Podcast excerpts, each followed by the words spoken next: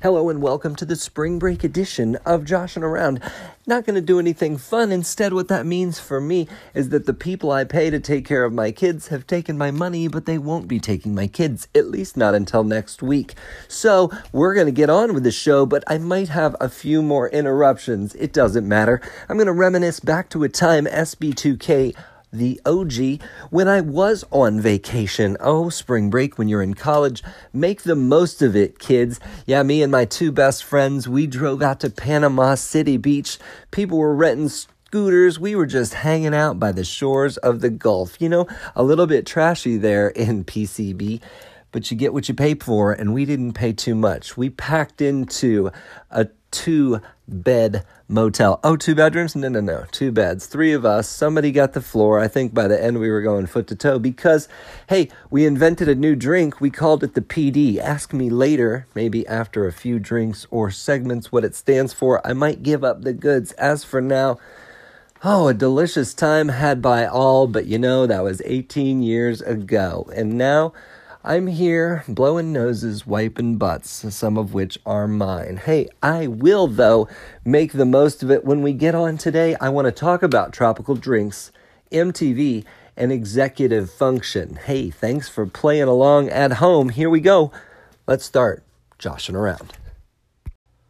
When did spring break as we know it begin? According to the New York Times, it was 1958 when an English professor at Michigan State, Glendon Swarthout, overheard his students talking about an Easter break trip to Fort Lauderdale and decided to tag along. There he witnessed pool hopping, beach cruising, and girls playing house with boys from other colleges, and he raced home to write a book titled Unholy Spring. Hollywood executives, being who they are, though, persuaded him to change the title of the book to Where the Boys Are, and the result was a blockbuster book and a movie that followed. Now, this movie made spring break take off. The crowds of Fort Lauderdale increased from 20,000 to 50,000 in just one year, and that was before the mid 80s when MTV truly made spring break take off. Girls, get ready to go wild. Spring break aside, I did want to talk today about executive function, if only because it's Monday.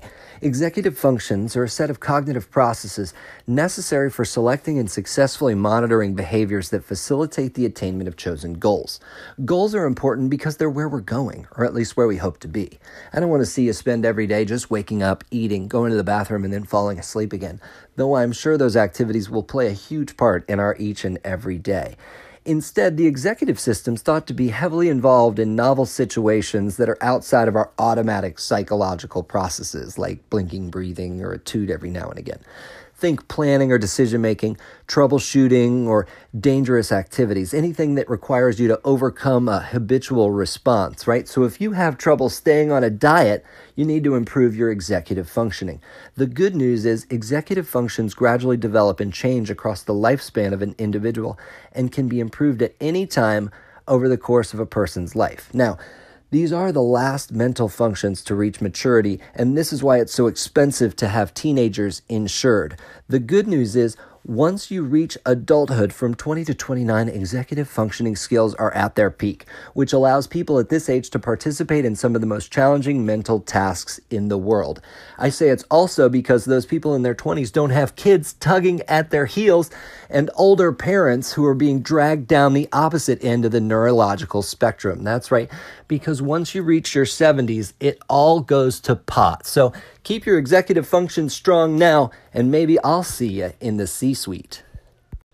Whew, I need a drink after all that. The drink we made famous on Panama City Beach during SB2K was called the Pump Down. This particular blend of liquid panty remover was Myers Dark Rum, orange juice, cranberry juice, and a dash of something I hadn't quite figured out. I tried my first sip, turned to my friend, and said, This is missing something. To which he replied, I don't know maybe an umbrella. Now, he wasn't wrong, but it turns out the missing ingredient was Coco Lopez, which they now serve in a resealable plastic bottle. So no longer do you need a tin can and a church key just to enjoy a pina colada. Do you like pina coladas?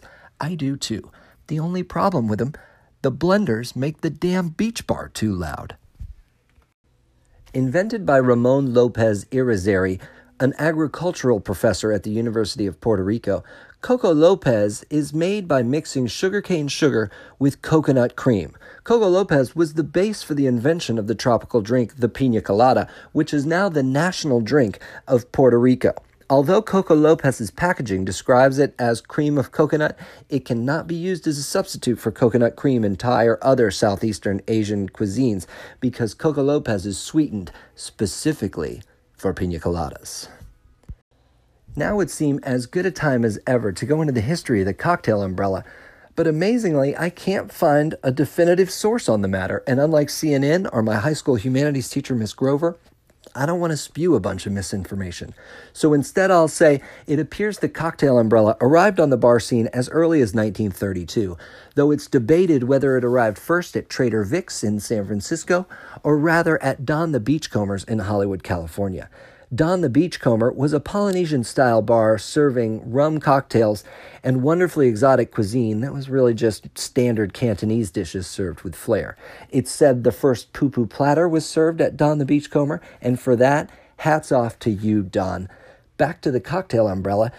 They say that there's a sleeve or a scroll of folded paper under the collar or base of the cocktail umbrella, and that this is made from recycled newspaper from either China, India, or Japan. And that's how you know the country of origin of your cocktail umbrella. So the next time you get a drink with an umbrella in it, why don't you unroll the scroll, peruse the news, and enjoy your drink? I was born in 1979 and I watched a lot of television growing up. So everything I know about spring break, I learned from MTV.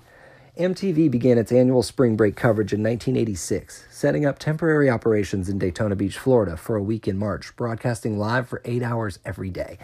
Now, I'm from just south of Daytona Beach, so this presented in my mind, even as a kid, the real possibility that I may one day end up at an MTV spring break party.